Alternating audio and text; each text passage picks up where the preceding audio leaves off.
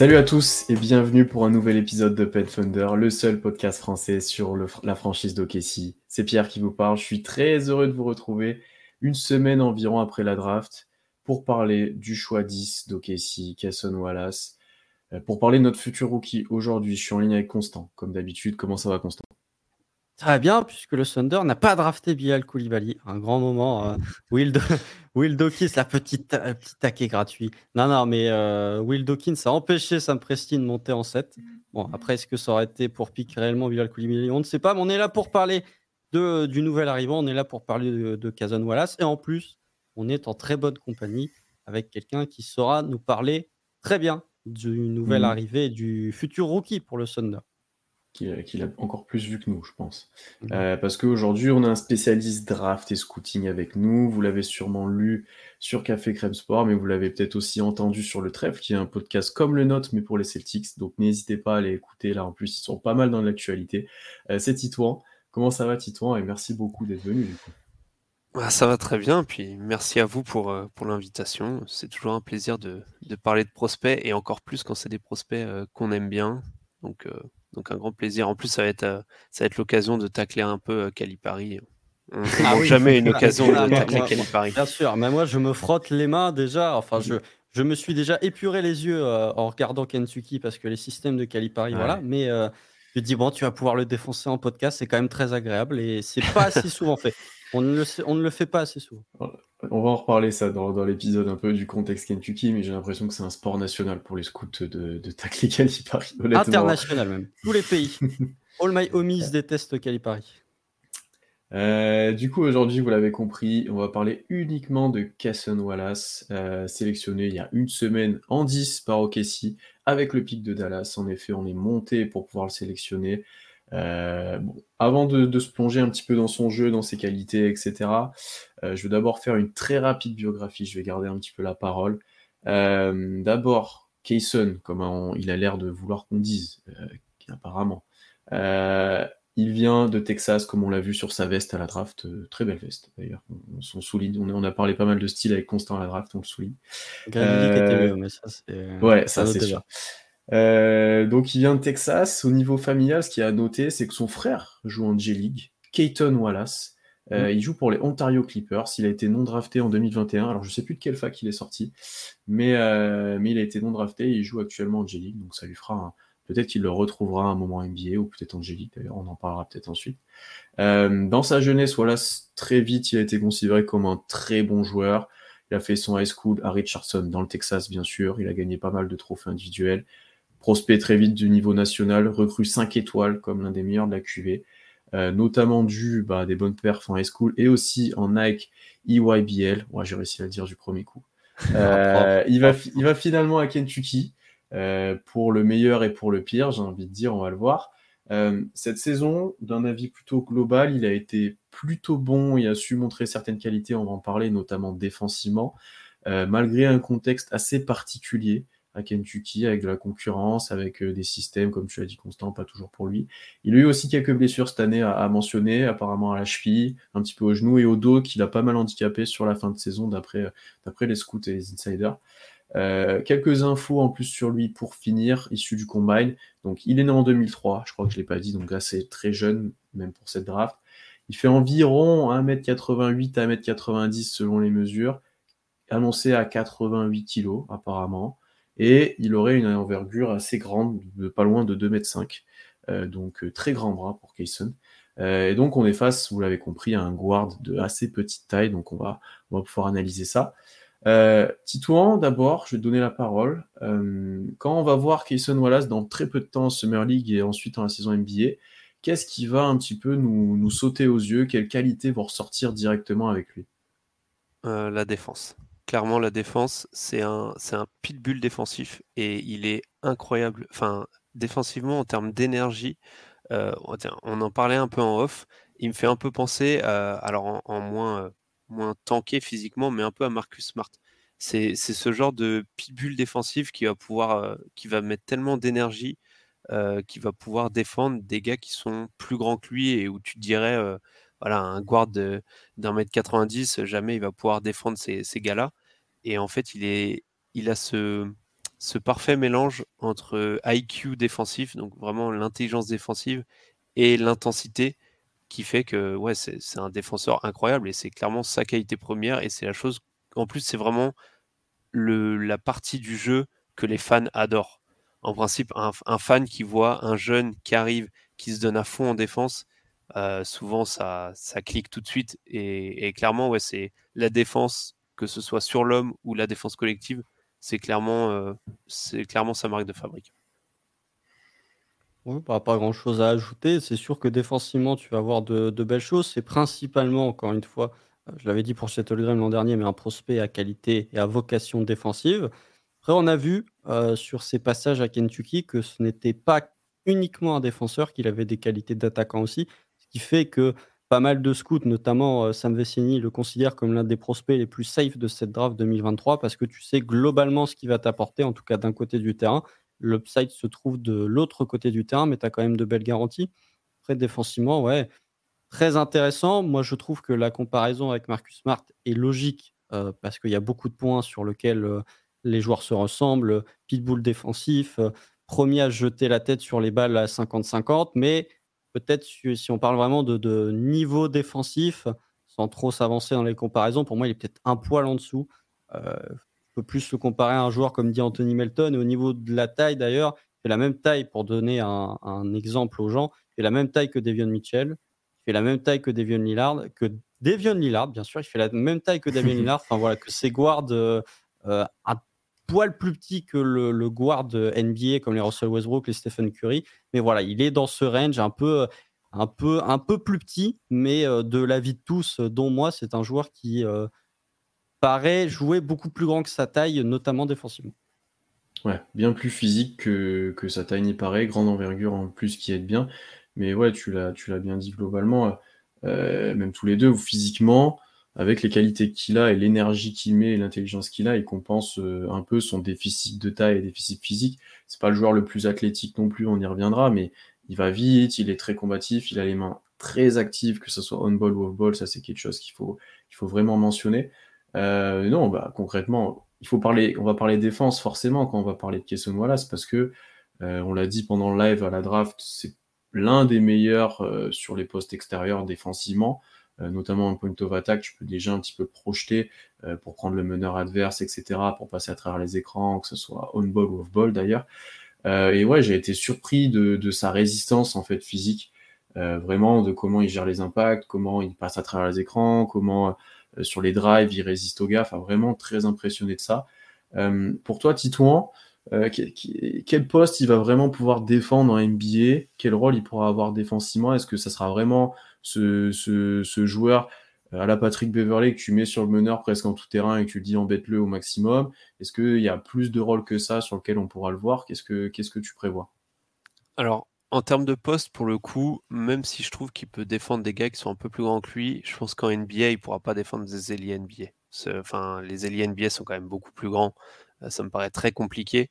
Par contre, tu sais que tu as potentiellement un des meilleurs, enfin, pour moi, le meilleur défenseur de la QV, euh, enfin, défenseur extérieur, pardon, de la QV, et tu auras un des euh, top 5 meilleurs défenseurs extérieurs de la NBA, je pense, si tout se passe bien, sur les postes 1-2 sur les postes 1-2, il va te faire un chantier de fou. Et moi, ce que j'adore avec Kayson Wallace, on en reparlera sur la partie offensive, mais c'est aussi valable sur la partie défensive, c'est que c'est un gars que tu vas pouvoir utiliser dans plusieurs schémas défensifs, dans plusieurs scénarios. Parce que c'est un gars qui, défensivement sur l'homme, est incroyable. Il a une gestion des appuis, une, vitesse de, rotation des appuis qui est incroyable. Et bon, il est bien aidé par son, centre de gravité, du coup, qui est assez bas. mais du coup, tu peux le faire défendre, comme tu as dit, en point of attack, donc vraiment sur le porteur de balle en premier défenseur, en premier rideau. Mais tu peux aussi l'utiliser en fonction de ce que tu as en face. Tu peux aussi l'utiliser en tant que défenseur. Bah, on parlait de Smart, un peu Smart était parfois utilisé comme ça en tant que, second rideau entre guillemets, en tant que défenseur off-ball qui va gêner les lignes de passe, qui va gérer les rotations, qui va s'occuper un peu de, tout le truc qu'il y a autour des, gars qui, vont avoir le ballon dans les mains. Et c'est ça qui est intéressant, c'est que tu peux à la fois l'utiliser en défense sur l'homme, mais aussi en défense off-ball où il est aussi un, excellent intercepteur, un des meilleurs intercepteurs de la QV. Euh, j'ai pas ses stats en tête, je peux vous trouver ça rapidement, mais il a deux styles, euh, il a deux styles par match et euh, si tu prends les stocks chers à Adam Spinella de Box One qui est les comptes plus les interceptions, il a 2,5 stocks par match, qui est l'un des totaux les plus élevés en NCAA cette saison. Donc voilà.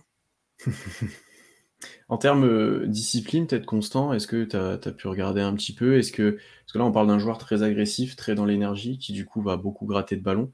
Euh, est-ce qu'il arrive à faire ça sans faire beaucoup de fautes? Est-ce qu'il fait pas trop d'erreurs des fois à se jeter justement? Est-ce qu'il est toujours concentré, etc. J'ai ma réponse moi personnellement, mais je te demande ton expertise là-dessus. Bah, en fait, le truc, c'est que quand tu regardes la défense de de Wallace un peu plus dans le détail, tu te rends compte de pourquoi le Thunder l'a drafté. Parce qu'il défend un petit peu comme le Thunder a défendu, l'an passé, savoir très agressif sur le porteur.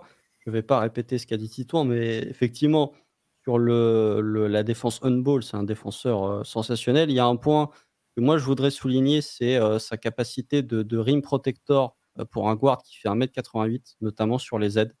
Euh, je trouve qu'il a des bonnes notions vraiment de, protecteur de cercle, alors que le gars fait 1m88. On verra en NBA ce que ça va donner. Après, au niveau des, des, postes, au niveau de l'agressivité, on l'a vu défendre des 3, notamment contre Kansas, où il a pas mal défendu de poste 3.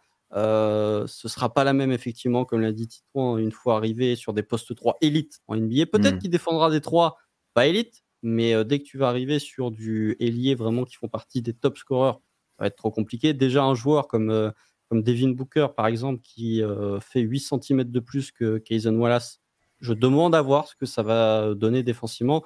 Voilà, les appuis sont énormes.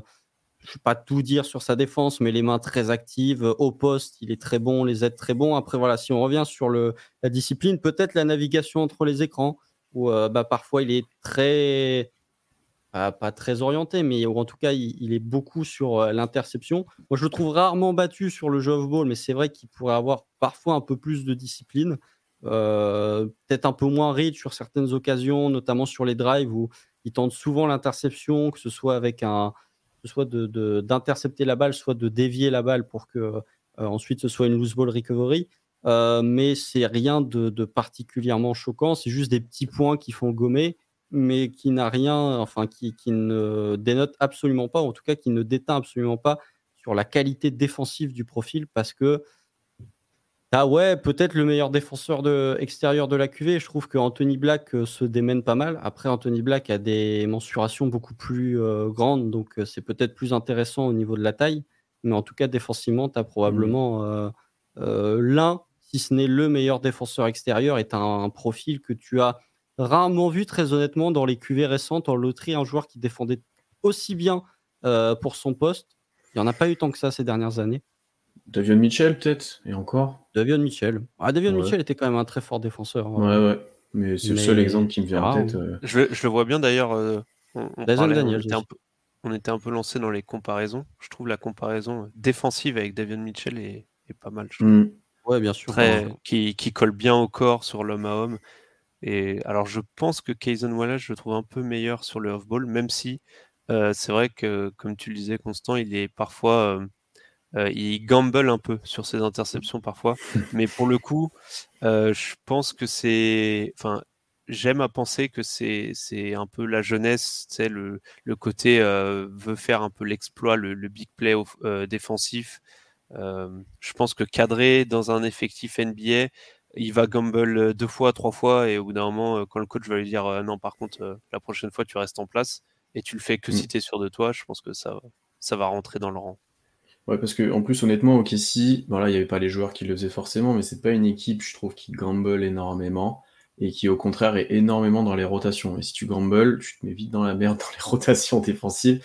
et donc, tu peux être typiquement, comme tu l'as dit, te faire reprendre assez rapidement, je pense, par coach Denault. Euh, mais à voir, à voir, effectivement, ça peut apporter un plus. Euh, et j'aime bien, en fait, de tout ce que vous m'avez dit, et notamment Constant, quand tu as ajouté qu'il était bon au cercle, pour moi, s'il est bon partout comme ça, c'est que au-delà de l'envie qu'on a mentionné dès le début et que c'était, même lui l'a dit, c'est un dog, euh, voilà, il a vraiment envie de défendre, etc. Il est vraiment dans, dans cette optique-là.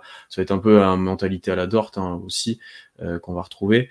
Euh, mais au-delà de cette envie, le gars a des skills défensifs en fait. Concrètement, mm. c'est pas juste qu'il est physique. Le gars sait se placer, le gars sait sauter droit et vertical, sait mettre ses bras correctement, sait impacter le joueur avec son torse, sait passer à travers les écrans, vous l'avez dit. Enfin voilà, il y a des vrais skills défensifs qui pour le coup, là encore une fois, vous l'avez dit, j'ai rarement vu euh, en, en, tant que rookie depuis pas très longtemps là, depuis enfin depuis longtemps et ça fait un moment que j'avais pas vu ça.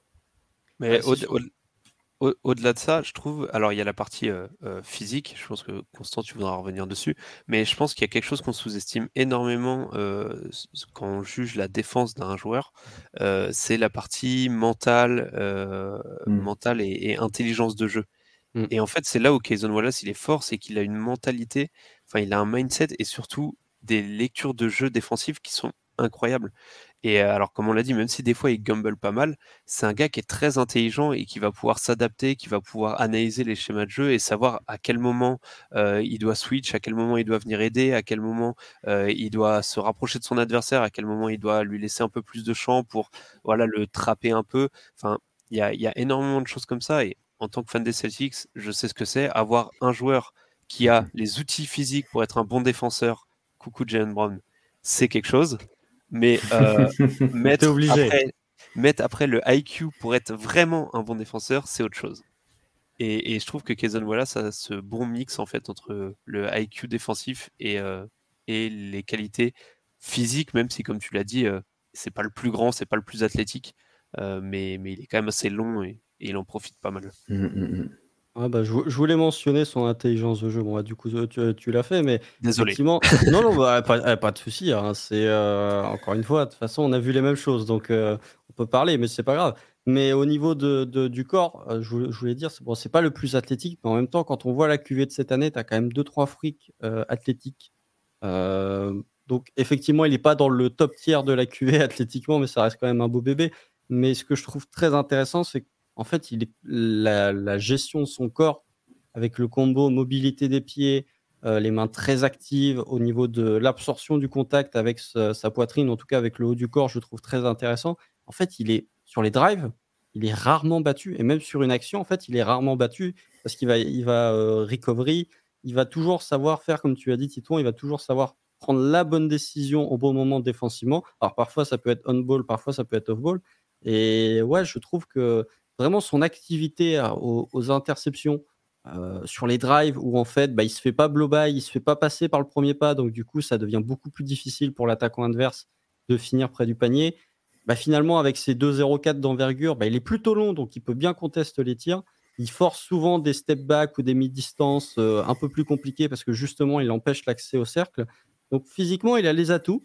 Il reste à voir en NBA face à de meilleurs athlètes ce que ça va donner, ce qui va vraiment pouvoir dominer physiquement son vis-à-vis parce qu'il y a vraiment des matchs où, euh, notamment un match contre Michigan aussi, où euh, physiquement il domine son vis-à-vis. Donc euh, voilà, on va voir ce que ça va donner en NBA, mais intelligence défensive plus plus, et même s'il fait que 1m88, tout le reste du corps quand même montre de, très bonnes choses et de très grosses qualités physiques mmh. qui l'avantage pas mal et qui vient compléter son QI défensif très élevé. De toute façon, de, tout ce qu'on a dit, euh, ce qu'on peut, conclure, c'est que dès son premier match NBA, il va être très positif défensivement. Euh, il y a très peu de chances qu'il soit négatif et qu'il soit perdu, etc. Parce que qualité physique, parce que qualité de défensive, d'intelligence, etc. Euh, comme toi, Constant, tu l'as mentionné tout à l'heure, moi j'ai hâte de le voir sur des profils un peu différents que juste des, des elite guards comme on peut avoir, mais tu vois, sur un Devin Booker, tu l'as cité, c'est moi, c'est un truc que j'ai beaucoup observé du coup. Bon, on aura sûrement d'ordre sur lui, mais ça sera intéressant de voir si, voilà, sur les passages qu'il a peut-être un petit peu, comment il gère ça. Est-ce que les joueurs vont le jouer posté? Est-ce qu'il arrivera à tenir physiquement? Voilà, ça, ça va être très intéressant, parce que j'ai pas trop de soucis sur les, les guards classiques, on va dire. Euh, passons maintenant peut-être plus au nerf de la guerre, qui est l'attaque avec Kayson, parce que défensivement, on est face à un joueur élite. Offensivement, ça pose un peu plus débat. Euh, il y a des gens plus ou moins chauds sur lui. Il y a des qualités qui sont, qui sont vraiment visibles offensivement, que ce soit du toucher, que ce soit en, ball handling, un petit peu en création, on va dire tertiaire, etc. On y reviendra. Euh, qu'est-ce que tu en penses, toi, Titouan, offensivement, actuellement? C'est quoi comme joueur Kayson Wallace? Qu'est-ce qu'il va pouvoir apporter?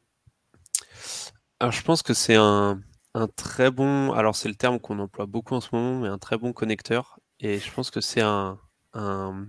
Ça va pas être un initiateur primaire, euh, mais ça va être, ça va pas être le gars qui va créer le décalage, mais il a encore une fois l'intelligence et les skills offensifs suffisants pour être le gars qui utilise le premier décalage, soit pour l'accentuer, soit pour en créer un autre, soit pour passer au bon moment ou, attaquer euh, le décalage. Euh, donc je pense qu'il faudra qu'il soit mis à côté d'un créateur principal, ça c'est sûr.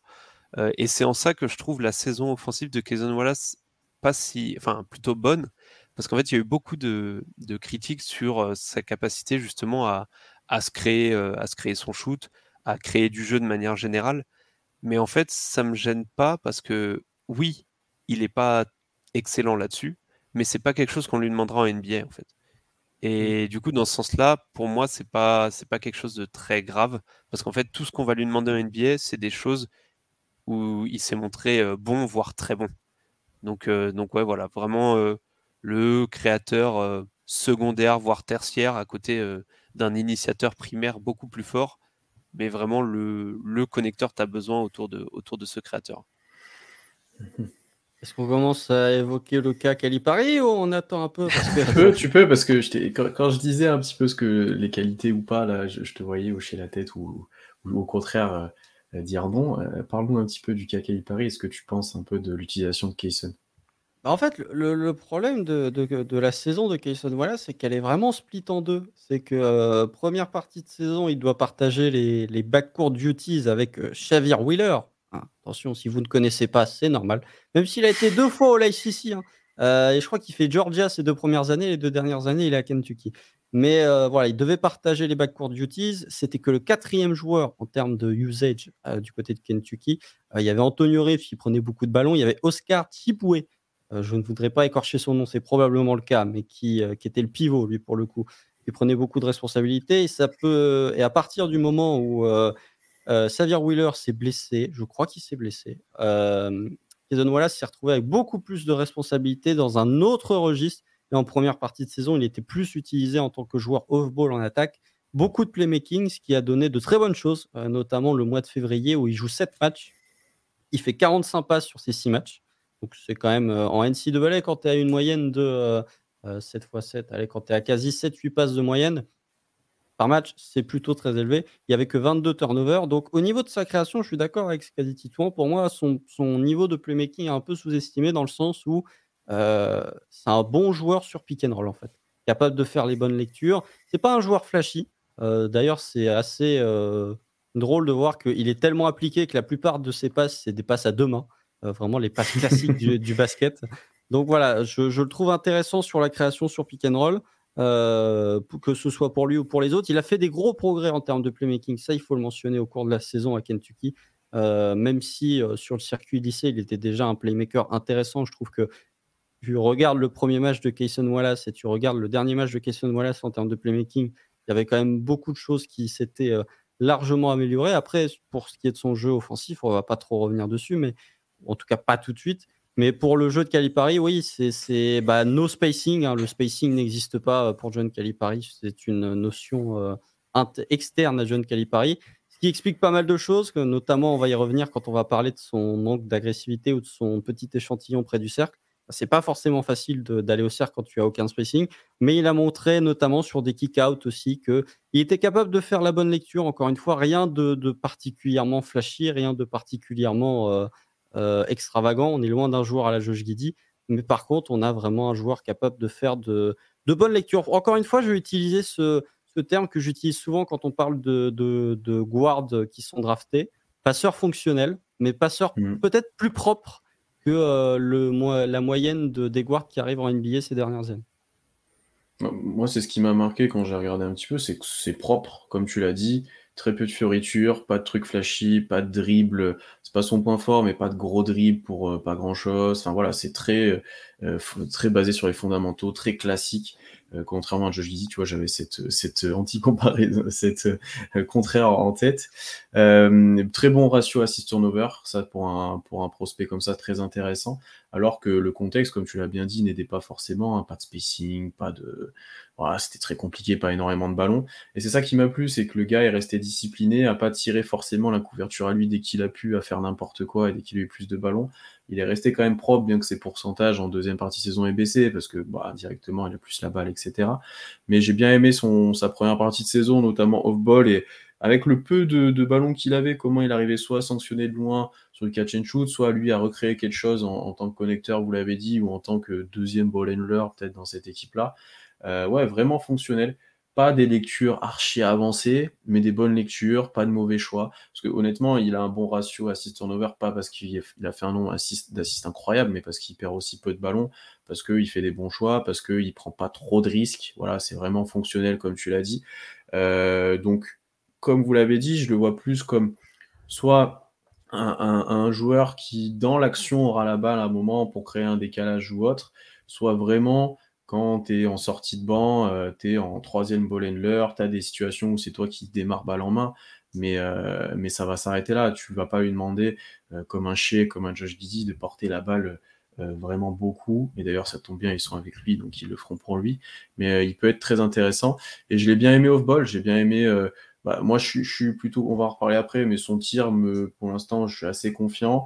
Mais j'ai bien aimé aussi ses placements, ses déplacements, etc. Je pense que c'est un joueur qui sera capable aussi de, mettre quelques cuts en NBA. On l'a dit, pas énormément de finition au cercle, mais le toucher semble vraiment intéressant.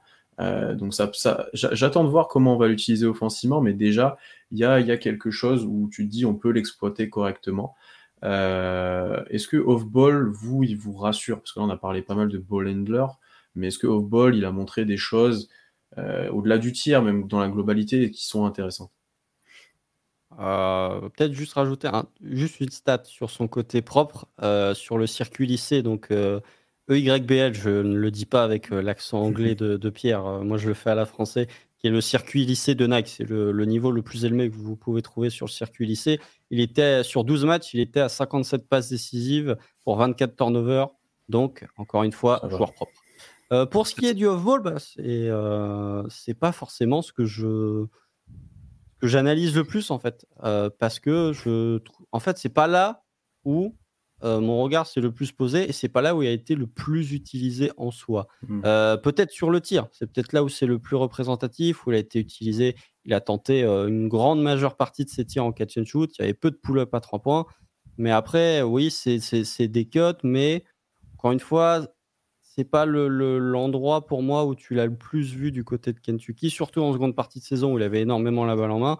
Sur la première partie de saison, oui, il y a des bons cuts parce que c'est un joueur intelligent, mais euh, quand tu regardes, quand tu analyses notamment ses stats euh, près du panier, bah, tu te rends compte que c'est un joueur qui va souvent terminer euh, de par lui-même. Il y a très peu de paniers assistés dans les paniers qu'il inscrit. Donc, sur son jeu off-ball, moi, c'est pas un point qui. J'ai rien vu de particulièrement positif ou négatif. Je suis assez neutre sur ça parce que c'est pas dans ce domaine-là où il a été le plus utilisé. Mmh ouais, je, je rejoins constant. En fait, c'était dans un contexte, on en a parlé encore une fois, hein, du contexte Kentucky, mais c'est très particulier où tu as, tout à l'heure, vous parliez du, manque de spacing à Kentucky. Alors, Calipari joue avec, euh, j'ai regardé les stats, il joue en gros avec 7 euh, joueurs, on va dire, qui ont vraiment du temps de jeu. Le reste, c'est des 7-8 minutes par-ci par-là. Euh, sur ces 7 joueurs, il n'y en a que 2 qui shootent à plus de 35% à 3 points. Voilà. Euh, donc Wallace, je crois. Euh, alors Kazan Wallace c'est à 34,6, mais voilà, on va dire 3, si, 3 si on compte Kazan Wallace, oui. Euh, sachant que Xavier Wheeler a effectivement arrêté sa saison fin janvier pour cause de blessure ou début février, un truc comme ça. Ouais, il joue un match en février, ce qui correspond au moment où Kazan explose en playmaking. Voilà, donc tout ça pour dire qu'il y a des gars comme Oscar Cheboué, comme tu l'as dit, Jacob Topin ou même Chris Livingston, qui a été drafté en, toute fin de draft, qui sont des gars qui ont eu beaucoup de temps de jeu à l'intérieur et qui spaceaient très peu, pour pas dire pas du tout. Et forcément, bah, sachant que Xavier Wheeler avait beaucoup le ballon en main au début, en fait c'était très statique. Kayson Wallace bougeait pas trop, mais je pense pas que ce soit de son fait. C'est Calipari en fait qui voulait ça parce qu'il y avait il y avait énormément de ballons à, à Oscar Cheboué. Il y avait beaucoup de ballons aussi à Jacob Topin. Il faut savoir que Cheboué et Topin prenaient plus de tirs par match que Kayson Wallace par exemple. Mmh. Donc, donc il y avait beaucoup de ballons pour les intérieurs, c'est beaucoup de jeux intérieurs et donc forcément bah quand ton intérieur a la balle, tu vas pas demander à ton guard de cut en même temps dans la raquette. Mmh. Euh, donc, euh, en fait, c'est dur de juger le jeu off-ball au-delà des shoots, comme l'a dit Constance. Euh, c'est dur de juger le, jeu off-ball de Kaysen Wallace, tout simplement parce qu'en fait, on lui a jamais demandé de le faire. Moi, je pense que, moi, je pense que sur des flashs ou même sur l'intelligence qu'on a parlé avant, je pense qu'il sera capable, mais effectivement, le, contexte ne l'a pas aidé dans, dans cette voie-là. et du coup, peut-être le nerf de la guerre, la swing skill, peut-être pour lui, ça va être le tir. On en a parlé un petit peu. Euh, qu'est-ce que tu en penses, toi, Titouan? Parce que Constant et moi, on est un peu opposés là-dessus. Enfin, on n'est pas, on n'est pas forcément d'accord. Donc, qu'est-ce que tu en penses, toi, de son tir extérieur et notamment de son tir à trois points? C'est ce qui nous intéresse le plus, que ce soit, euh, que ce soit en spot-up ou peut-être en pull-up, là où c'est plus compliqué pour lui. Mais alors, s'il y en a qui pensent que ça va devenir un très bon shooter, je ne pense pas, mais je pense que ça va devenir un shooter relativement décent et suffisamment bon pour être à la fois respecté de ses adversaires, mais aussi pour être utilisé en tant que tel euh, dans certains systèmes. si on regarde que le pourcentage brut de son shoot à 3 points, euh, il est à, comme on l'a dit, à peine 35%, 34,6 je crois, de mémoire, j'ai la stat, euh, ouais c'est ça, 34,6. Donc c'est pas catastrophique, mais c'est pas exceptionnel non plus. par contre, tu as euh, que je vous dise pas de bêtises. Il y a quatre tentatives par match, donc le volume est ok sans être exceptionnel. Par contre, il y a plusieurs choses qui me laissent à penser que Kayson Wallace euh, peut, à l'échelon supérieur, être un, relativement bon shooter. Encore une fois, je dis pas que ça va être un gars qui va shooter à 40%, mais s'il tourne à, du 36, 35, 36%, peut-être même 37%, euh, c'est quelque chose que moi je dont moi j'y crois et, qui est tout à fait viable dans, un jeu NBA autour de Shai, autour de, de Guidi et tout ça. Et ce qui me fait croire en ça, c'est déjà que c'est un gars, quand on regarde les, pourcentages avancés, on va dire, donc pas forcément le shoot à trois points global, mais qu'on détaille un peu en fonction des zones. Il y, a, un site qui s'appelle CBB Analytics qui fait très bien ça. et on voit que dans les corners, euh, Wallace tourne à 48% à 3 points cette année en NCA. Et je pense qu'en plus, vu qu'on l'a dit que c'est pas quelqu'un qui va se créer son shoot, mais en fait la plupart de ses shoots, il va les avoir dans son corner. La plupart de ses shoots off ball, c'est justement en catch and shoot dans le corner qu'il va les avoir. Donc ça me rassure beaucoup de voir qu'il est très à l'aise dans le corner. Euh, voilà, c'est assez commun. Il y a beaucoup de shooters qui sont des très bons shooters dans le corner sans être globalement des shooters excellents. Je pense à un PJ Tucker par exemple, il vit que sur son shoot dans le corner. Et donc, si Kayson Wallace, il arrive, alors il ne tournera pas à 48% dans le corner en NBA, mais si il arrive à avoisiner les 37-38% sur ses shoots dans les corners, bah, sachant que tu as du Shai Gilgeous Alexander qui drive beaucoup, qui fait beaucoup de drive and kick, euh, soit en drive en direct, soit après un pick and roll, bah, moi, ça me gêne pas. Je peux très bien m'imaginer d'avoir un Kayson Wallace dans le corner qui attend le, kick-out de, de Shai euh, pour punir. Donc déjà, il y a, ce pourcentage-là qui, me plaît. Et l'autre indicateur que j'aime bien sur la projection de son shoot, c'est son mid-range. Alors sur les longs 2, il n'est pas exceptionnel. Par contre, il a un très bon toucher sur les shoots à mi-distance euh, qui vont être un peu, euh, pas sous le cercle, mais voilà, un peu plus éloignés. Il a un, flotteur notamment qui est, excellent. Il a un très bon flotteur et ça, il l'a depuis, euh, bah, justement, pour, vous dévoiler un peu euh, les, secrets euh, des coulisses, euh, on m'a on m'a demandé de regarder un peu de high school parce que c'est vrai que j'avais pas vu beaucoup de matchs de high school de Kayson Wallace. Et en ayant regardé un peu en ayant fait mes devoirs avant le, podcast c'est vrai que j'ai vu que même déjà son toucher donc son flotteur que, que je voyais déjà en NCA il l'avait notamment en, en, high school. Donc c'est à dire que c'est quelque chose qu'il maîtrise depuis longtemps. Et quand à le toucher euh, très souvent, quand tu as le toucher comme ça, un, flotteur qui demande une certaine dextérité au niveau de la main, au niveau des doigts, c'est très souvent quelque chose euh, que tu vas retrouver euh, et qui peut se, transcrire par un shoot à trois points relativement correct dans la suite de ta carrière. Donc, donc voilà, j'ai parlé beaucoup, mais c'était juste pour dire que globalement, moi, le, shoot à trois points, j'y crois, étant donné qu'en plus, ça va être beaucoup de, il y aura très peu de pull-up. Ça va être essentiellement des catch and shoot, je pense. Le premier exemple qui m'est venu quand tu m'as dit euh, toucher à mi-distance élite et que ça se transpose, c'est Tony Parker. Et je sais pas si ça s'est énormément transposé le 3 points. En fin de carrière un petit peu, mais en début de carrière, Ouais, c'est pas c'est Mais c'était complètement différent, c'est sûr. Non, mais je sais pas pourquoi j'ai pensé à ça.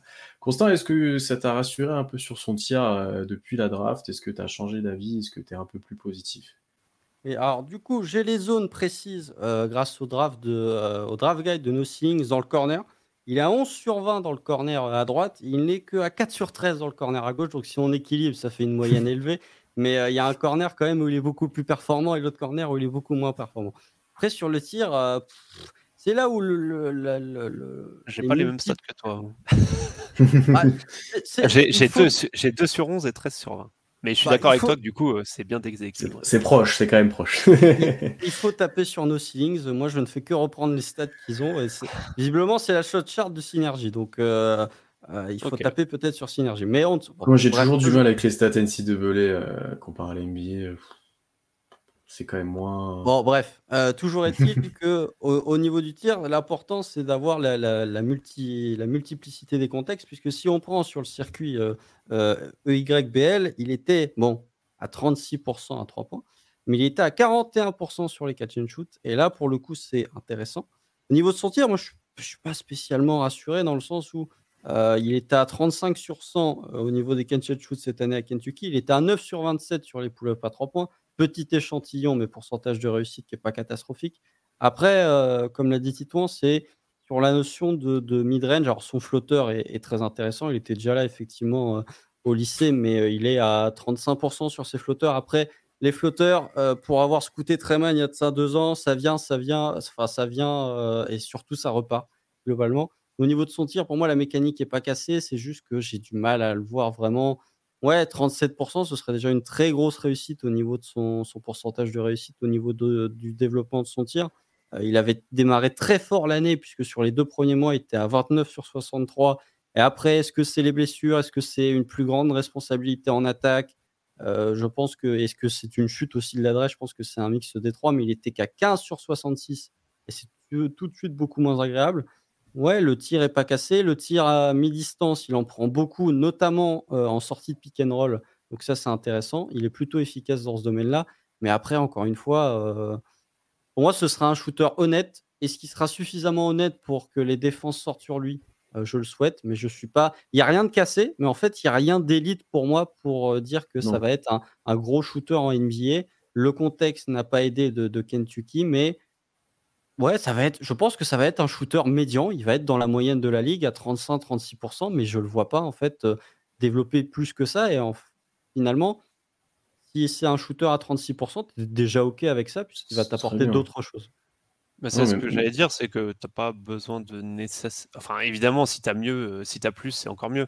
Mais pour moi, euh, 35-36%, dans la construction de votre effectif actuel, avec un Chet Holmgren qui a montré notamment qu'il pouvait euh, shooter aussi à, à 3 points, bah en fait, euh, t'as pas de non-shooter en fait. Du coup, enfin, moi, ça me dérange pas que Kayson Wallace soit le plus mauvais. Si Kayson Wallace est le plus mauvais shooter de ton 5, euh, c'est pas très grave en fait.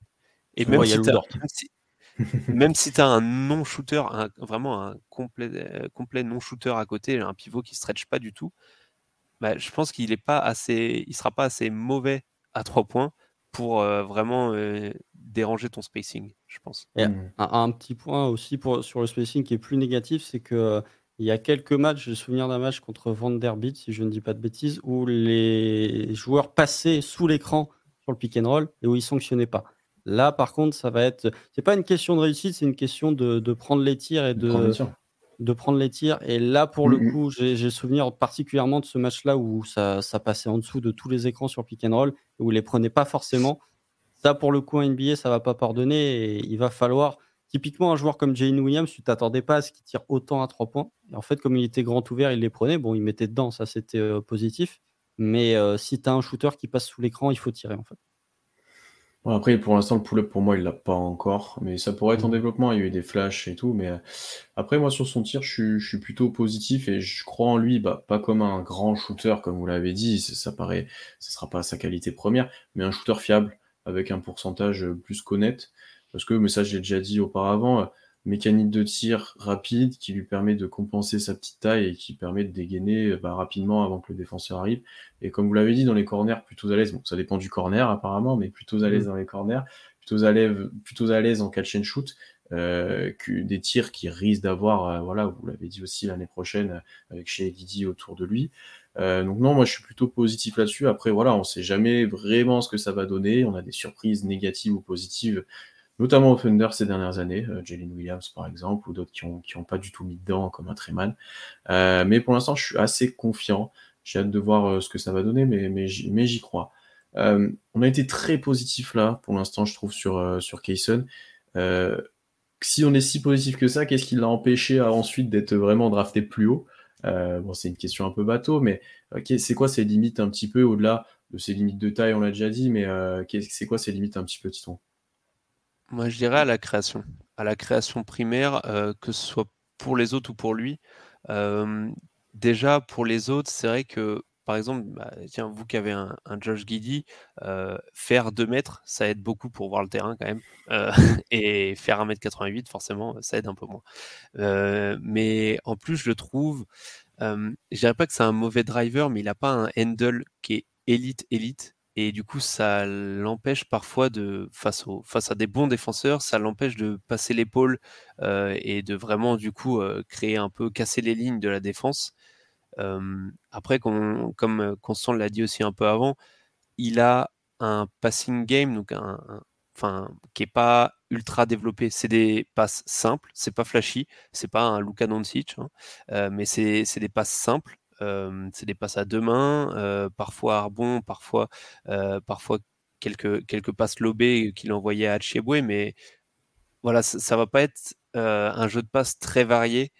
Et du coup, en NBA, si tu n'as pas un jeu de passe très varié, c'est compliqué d'être un, d'être un playmaker primaire.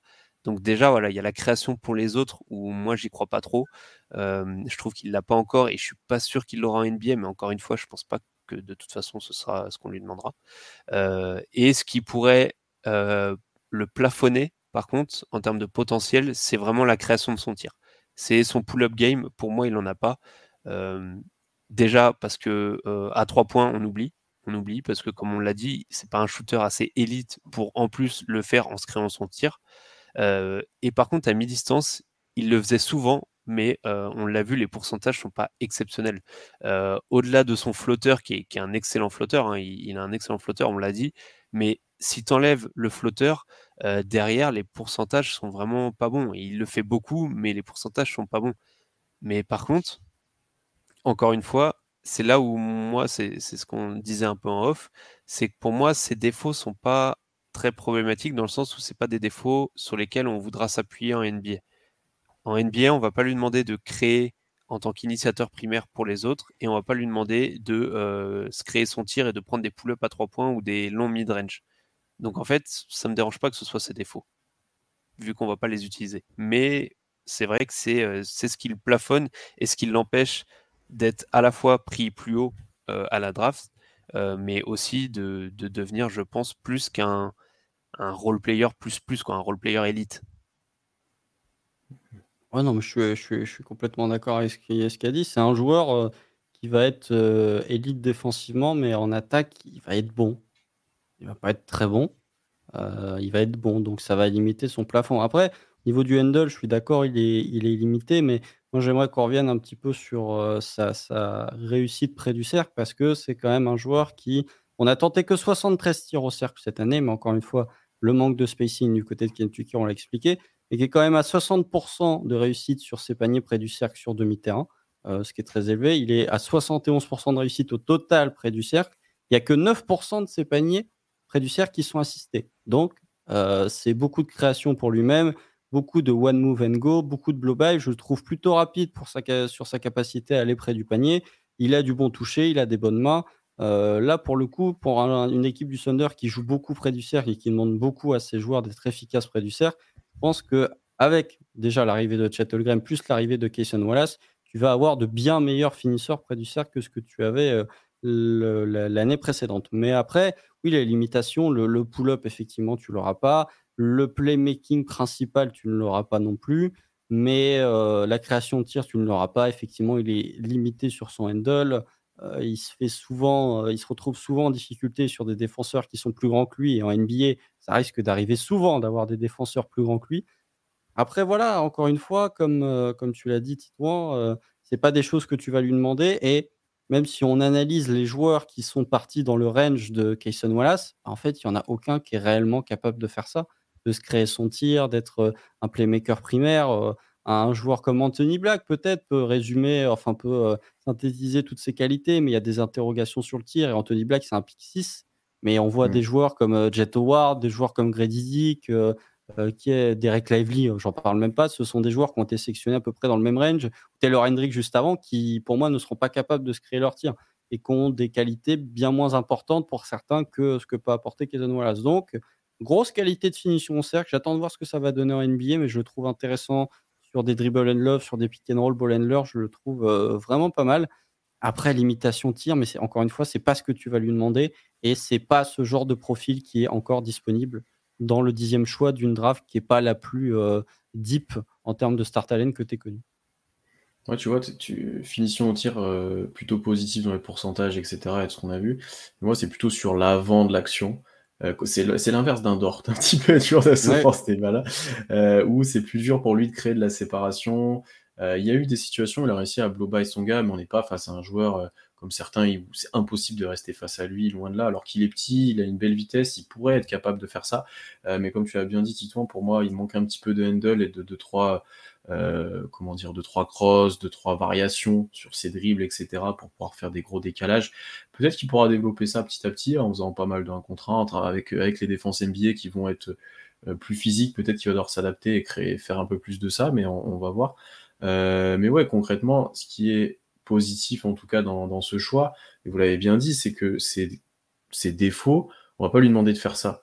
On n'est pas face à un joueur, on lui dit Ah, mais toi, tu es un guard, de toute façon, on va te donner la balle et on verra ce que tu en fais. On n'est vraiment pas du tout dans cette optique-là et en début de reconstruction. On est, vraiment sur un pic euh, qui vient consolider ce que tu as déjà, qui vient un petit peu s'adapter aussi à, on l'a dit, à un roster déjà présent qui plutôt bien, que tu vas pouvoir utiliser, que tu vas pouvoir utiliser sur ses forces. On l'a dit un petit peu en catch and shoot, un petit peu en connecteur en troisième ball. Et ça, c'est très intéressant. Et même pour son développement, ça va être très intéressant. Et du coup, avec ce que je dis, on vient doucement à la question de, de son utilisation et de son rôle, au-delà de son fit, dès l'année prochaine. Euh, pour toi, ce serait quoi l'idéal, euh, euh, Titon Est-ce que c'est un meneur backup, du coup, qui joue quand même avec Guidi ou Shea, qui sont presque tout le temps sur le terrain normalement? Est-ce que c'est un peu plus que ça à terme? Comment tu le vois dès l'année prochaine? Je pense que dès l'année prochaine, ce que je ferais, c'est du Shai et Guidi du coup qui vont start. Et en fait, à chaque fois qu'il y en a un qui sort, c'est Kayson Wallace qui rentre. Et vice versa. Et du coup, Kayson Wallace va se retrouver avec des minutes à côté de Shai et des minutes à côté de Guidi. Et, pour moi, son rôle sera globalement le même, comme on l'a dit. Euh, un rôle de, connecteur, second, second initiateur. C'est Guidi ou Shai qui va lancer la première offense, qui va sur pick and roll, sur un drive ou, peu importe, sur un autre système. Et en fait, euh, Kayson Wallace sera pas très loin, euh, prêt à soit attaquer le décalage qui a été fait, soit sanctionner en shootant à trois points, euh, soit en créant un autre décalage à côté pour faire la bonne passe au bon endroit. Parce qu'on l'a dit, il n'a pas un jeu de passe très varié il n'a pas un handle excellent, mais par contre, il est très intelligent, il connaît ses forces et ses faiblesses, et euh, voilà, il, il, fera la, il fait pas des super passes euh, en termes de, dans le sens où c'est pas très flashy, mais par contre, il fait des super passes dans le sens où elles sont très intelligentes, elles sont sûres, et donc tu sais que s'il fait la passe à cet endroit-là, c'est que c'est à cet endroit-là qu'il fallait la faire à ce moment-là. Mmh.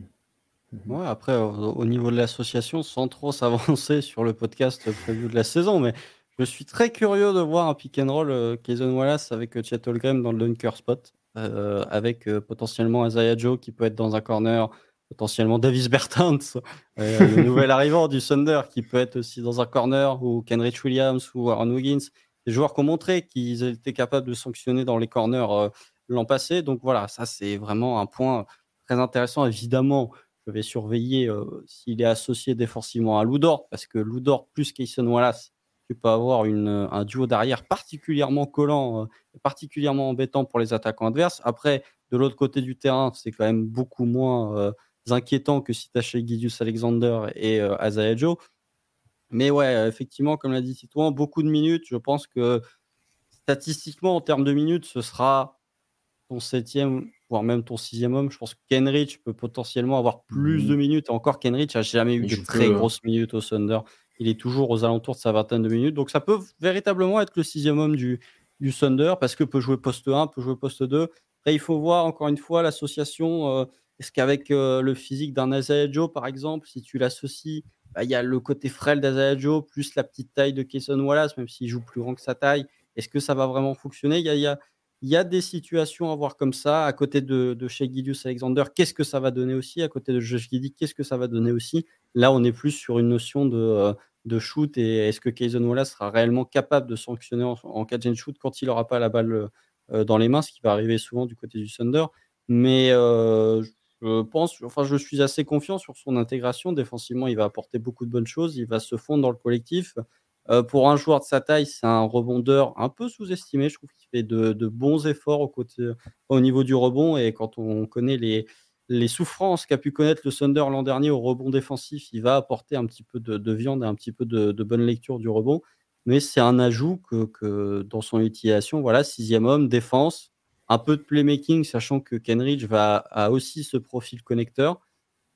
Après, si tu as un connecteur qui euh, fait du playmaking avec des joueurs qui ne mettent pas dedans, c'est tout de suite beaucoup moins valuable. Donc, euh, j'attends de voir quand même avec qui il va être euh, aligné. Peut-être avec un Jane Williams, potentiellement sur du pick and pop. Mmh.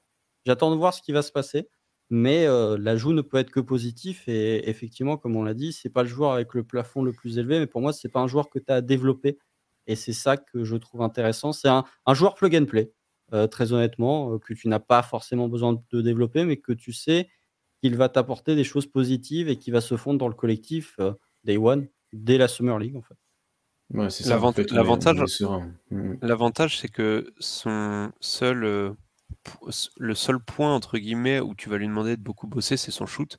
Mm. Et, et, le reste, en fait, comme on l'a dit, bah, en fait, ce qu'il sait bien faire, bah, il sait déjà bien le faire, et ce qu'il sait pas faire, on va pas lui demander de le faire.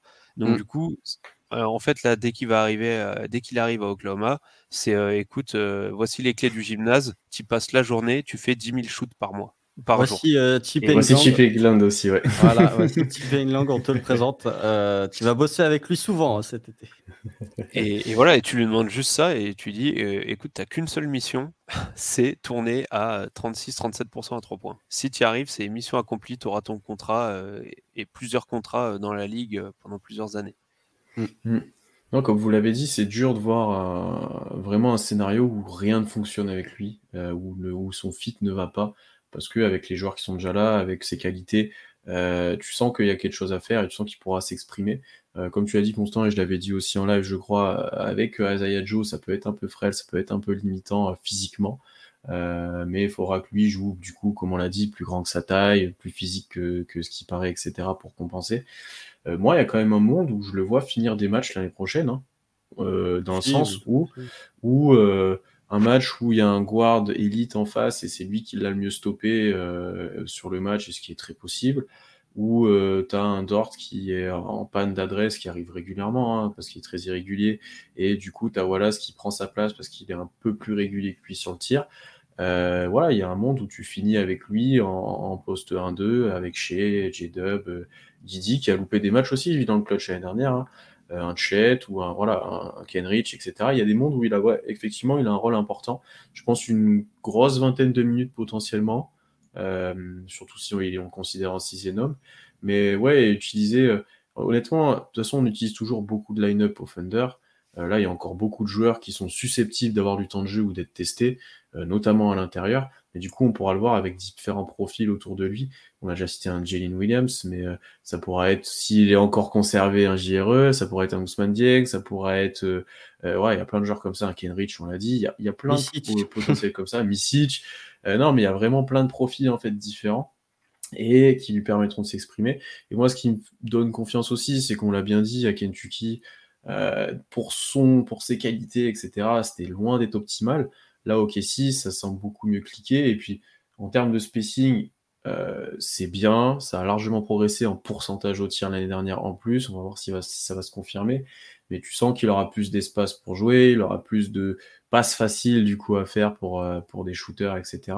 Donc ouais, je, suis assez confiant sur lui et et sur son devenir ensuite. Voilà, effectivement, il n'a pas le plafond le plus haut, on l'a déjà dit, mais tu peux être face à un, déjà de base un très bon role player et ensuite on disait ça pour Jalen Williams l'année dernière, mais euh, peut-être que tu auras du bonus ensuite. On peut, on, peut pas s'arrêter déjà sur un genre 19 ans, euh, surtout un guard qui pourrait se développer assez rapidement ou même plus tardivement d'ailleurs. Hein. Ouais. Après, pour revenir, puisque tu as parlé justement du fait qu'il pouvait terminer certains matchs à la place de Ludort, justement revenir peut-être sur cet aspect que j'ai lu parfois, notamment Sam Vecini, c'est une de ses premières réactions en disant que Kayson Wallace pouvait être le remplaçant de, de Ludort en cas de transfert de Ludort. Là, pour le coup, je vais euh, peut-être euh, euh, calmer un peu les ardeurs en disant que pour moi, tu peux difficilement remplacer un joueur comme Ludort, qui est quand même un joueur top, j'en l'ai dit dans le live, et qui est top 5 ou 6 euh, défenseur sur le point of attack. Et encore, je pense qu'il y a des gens qui le mettent plus haut que ça. Euh, c'est le deuxième meilleur défenseur de la NBA après euh, Holiday selon le pool de, des joueurs de The Athletic. C'est pour me dire à quel point Lou Dort est respecté. Au niveau de la taille, déjà, bah, alors Lou Dort ne fait qu'un mètre 93. Hein. Il est pas si grand en fait. Je le, trouve, je le pensais plus grand que ça, mais il doit faire 25 kilos de plus. Que... Bah, c'est juste que c'est un buffle athlétiquement. Mais voilà, déjà, on a vu que Lou Dort sur un joueur comme Brandon Ingram, c'est déjà pas facile. Euh, si tu mets Kayson Wallace à la place de Ludor sur Brandon Ingram, ça va devenir beaucoup mmh. plus compliqué. Ou sur ces ailiers longiligne qui font plus de 2 mètres, parce que là, quand tu as 15 cm d'écart, ça va devenir beaucoup plus dur. Ça veut dire qu'il faut que tu responsabilises beaucoup plus J-Dub si tu fais ça pour défendre sur les ailiers, où on considère, et Tito on l'a dit aussi au début, que pour l'instant, un poste 3 ou un ailier pour Kayson Wallace, ça va être compliqué quand même. Ou alors que Josh Giddy fasse un lip extraordinaire défensivement, mais alors là, pour le coup, euh, voilà. celui-là, il sortirait de nulle part. Ah, celui-là, il viendrait de Don Cezu, mais déjà que le Thunder est assez petit euh, sur les ailes avec euh, Lou Dort et Jane Williams.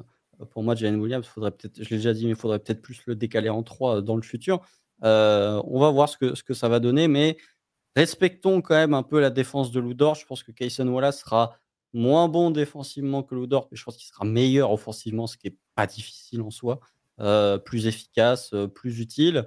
Mais voilà, euh, en tout cas, tu as un joueur, et c'est ça qui est intéressant, c'est qu'on réclamait souvent ce côté un peu meneur backup au Thunder, on disait qu'il n'y avait pas le meneur backup. Mmh. Donc, quand on avait fait le, live stratégie de l'intersaison, on s'était dit oui, peut-être que Javon Carter.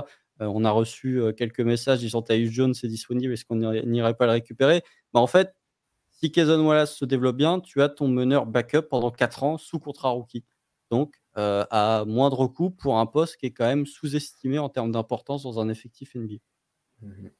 Titouan, le mot de la fin pour toi. Est-ce que tu y crois à Kayson Wallace à OKC Ouais, moi j'y crois, j'y crois beaucoup, comme on l'avait dit un peu plus tôt. C'est même, même de manière générale. Alors, déjà, j'y crois beaucoup en NBA je pense qu'il fera carrière en NBA. Est-ce que ce sera tout le temps OK ici Est-ce que c'est que pendant son contrat rookie? Je ne sais pas. Mais en tout cas, il fera carrière en NBA. J'y crois beaucoup. Euh, et à OKC, j'y crois aussi parce qu'ils ont beaucoup de joueurs très intelligents, dont Kayson Wallace. Euh, et en principe, les joueurs intelligents arrivent toujours à jouer ensemble. Donc, euh, je me fais pas trop de soucis là-dessus. Et j'aime beaucoup ce, cette espèce de trio Kayson Wallace, Giddy et, et Shai Alexander je trouve que les trois sont complémentaires.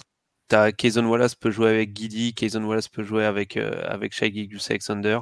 Euh, Shai Alexander et Giddy peuvent jouer ensemble aussi, on l'a vu. Euh, donc, euh, donc, ouais, non, moi j'y crois beaucoup. Évidemment, faudra qu'il devienne un shooter respectable. Mais étant donné que, je crois aussi à cette partie-là, j'ai pas trop de doutes là-dessus de quoi nous donner confiance pour la suite. Messieurs, merci beaucoup d'avoir pris le temps de discuter de Kesson Wallace. Merci beaucoup, Titouan, d'être venu euh, discuter avec nous, fans du Thunder, et de nous donner ton avis sur, sur Kesson, que tu as l'air beaucoup apprécié, mais merci beaucoup d'être venu. bah, de rien, et encore une fois, merci, euh, merci pour l'invitation. C'était un plaisir. Merci à toi. Euh, du coup, encore une fois, vous pouvez retrouver Titouan du coup, sur le podcast Le Trèfle, qui est destiné aux Boston Celtics, aussi sur Café Crème Sport, un peu plus pour les scootings, et plus globalement sur ce hâte cronier tiré du bas Titouan, euh, bah, pour suivre tout ce qu'il fait, allez-y, avec euh, il y avait du très bon contenu draft. Là, ça va parler Celtics sur les récents trades. On aurait parlé un petit peu, ça va être très intéressant. allez, allez écouter ça.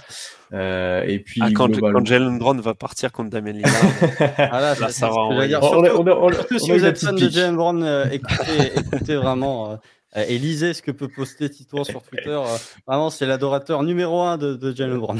Vous avez Le- un, un le pire- teaser déjà dans le podcast déjà. Le plus. pire, c'est qu'il y a pire que moi. Au trade, Oui, il y a pire que moi. Ah oui, oui, Oui, oui. oui, oui, oui, il y a pire, il y a pire. Il y a des haters de Jalen Brown. Euh, de notre côté, ben, abonnez-vous partout, toutes les plateformes d'écoute, YouTube, Twitch, euh, Twitter, Instagram aussi. N'hésitez pas à lâcher 5 étoiles si le contenu vous plaît, ça fait toujours plaisir.